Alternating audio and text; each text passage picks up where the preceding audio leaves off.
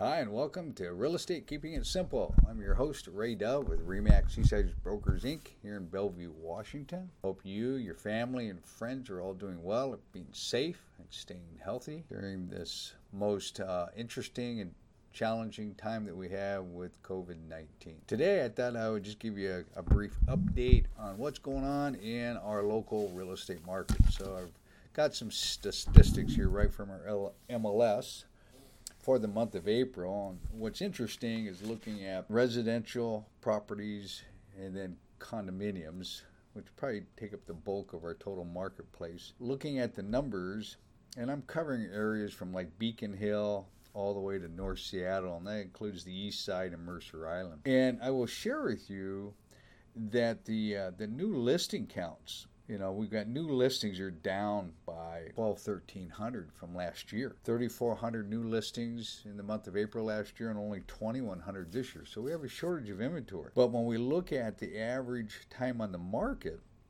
with the exception of Area 500, which is our Bellevue, South Bellevue area. We call that uh, like uh, Somerset, Factoria, up in that general area, which is south of I 90. The average market time there went from 73 days last year to 110 this year. But everywhere across the board, they're pretty consistent from last year with an average market time in 2019 of 63 days and average market time of this year, April, being 63 days.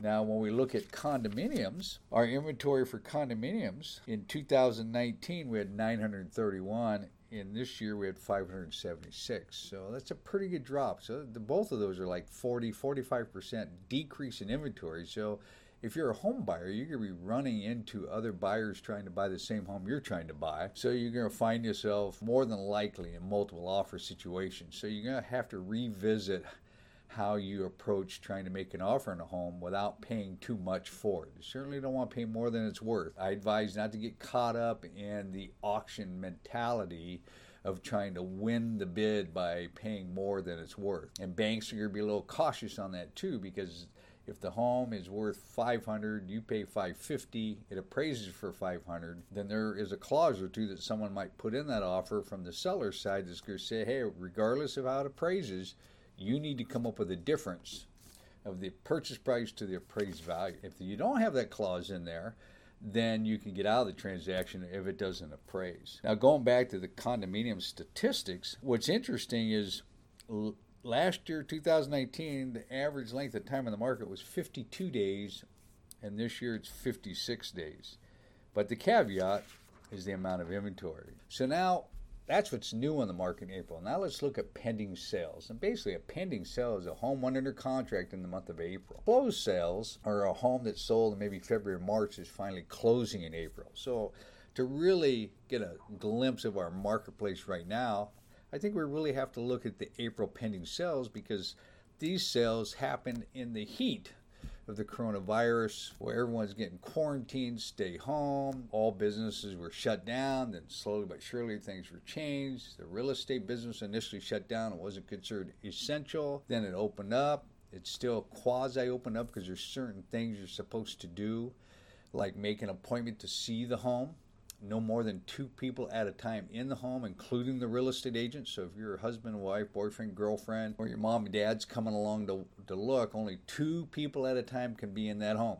And everyone's requesting that people wear gloves or mask when they're viewing somebody's home. So we still have some restrictions, but you look at residential pending sales. So in April 2019, we had 3,100 sales. This year, 1,800 sales. That's a big decrease. That's 1,300 sales less than last year. But what I find is most striking is that of the sales in 2019, the average market time was 30 days, and this year it's only 22 days. So homes are going on the market and they're selling fairly quickly, and a lot of it has to do with the low inventory. Now that was residential. For condominium, I see here that last year we had 859 homes on the market for condos. This year we only had 407. That's over 50% difference. So the stats are showing 40 to 45, maybe 50% off on inventory from last year. Will that change in May and June as some of these restrictions get lifted? Time will tell, but the other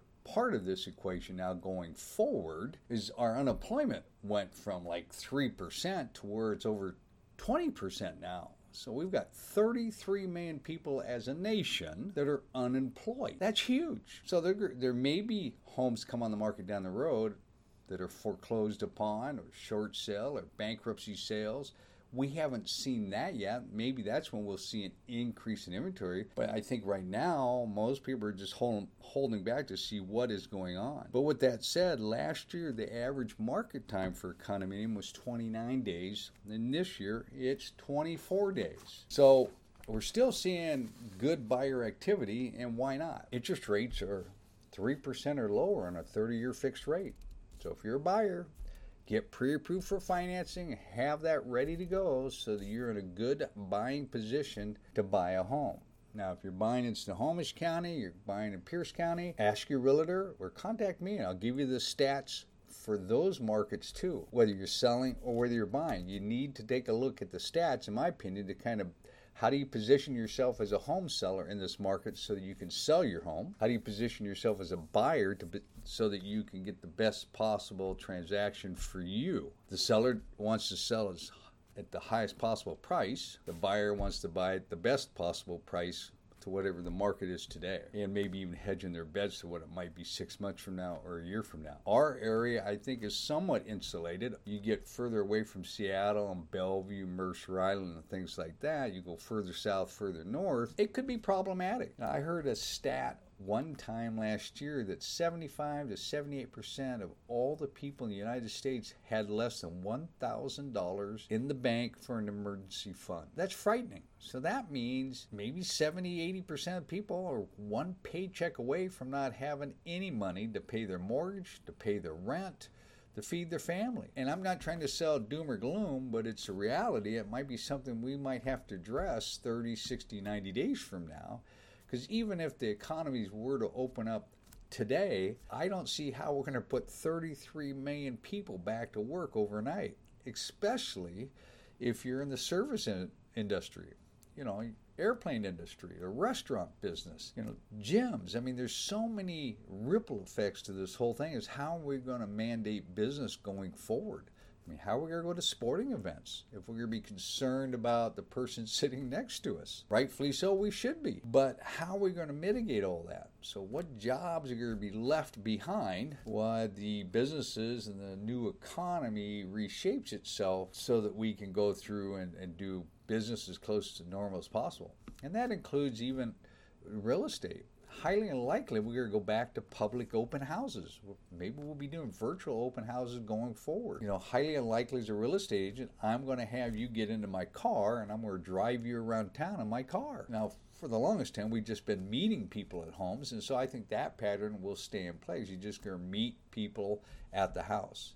But I can see where you're not going to go look at the house when somebody else is in the house and you're probably going to want to wear a mask at a minimum while you're going through the house as opposed to not wearing a mask. But that's all personal preferences, but those could be mandated by by law if uh, they decide that's how they want us to act when we're showing properties and if the seller's concerned and requesting that people wear masks when they go through their home then we have to follow what the seller wants. Who knows what it's going to look like going forward? The one nice thing is that if you're a home seller if your home is priced to eat what the market is telling you it's worth today, not six months ago, not what it could be two years from now, not what it was two years ago, but what the buying public thinks is a good value today, you're going to get your home sold and likely going to get multiple offers because the inventory is very low.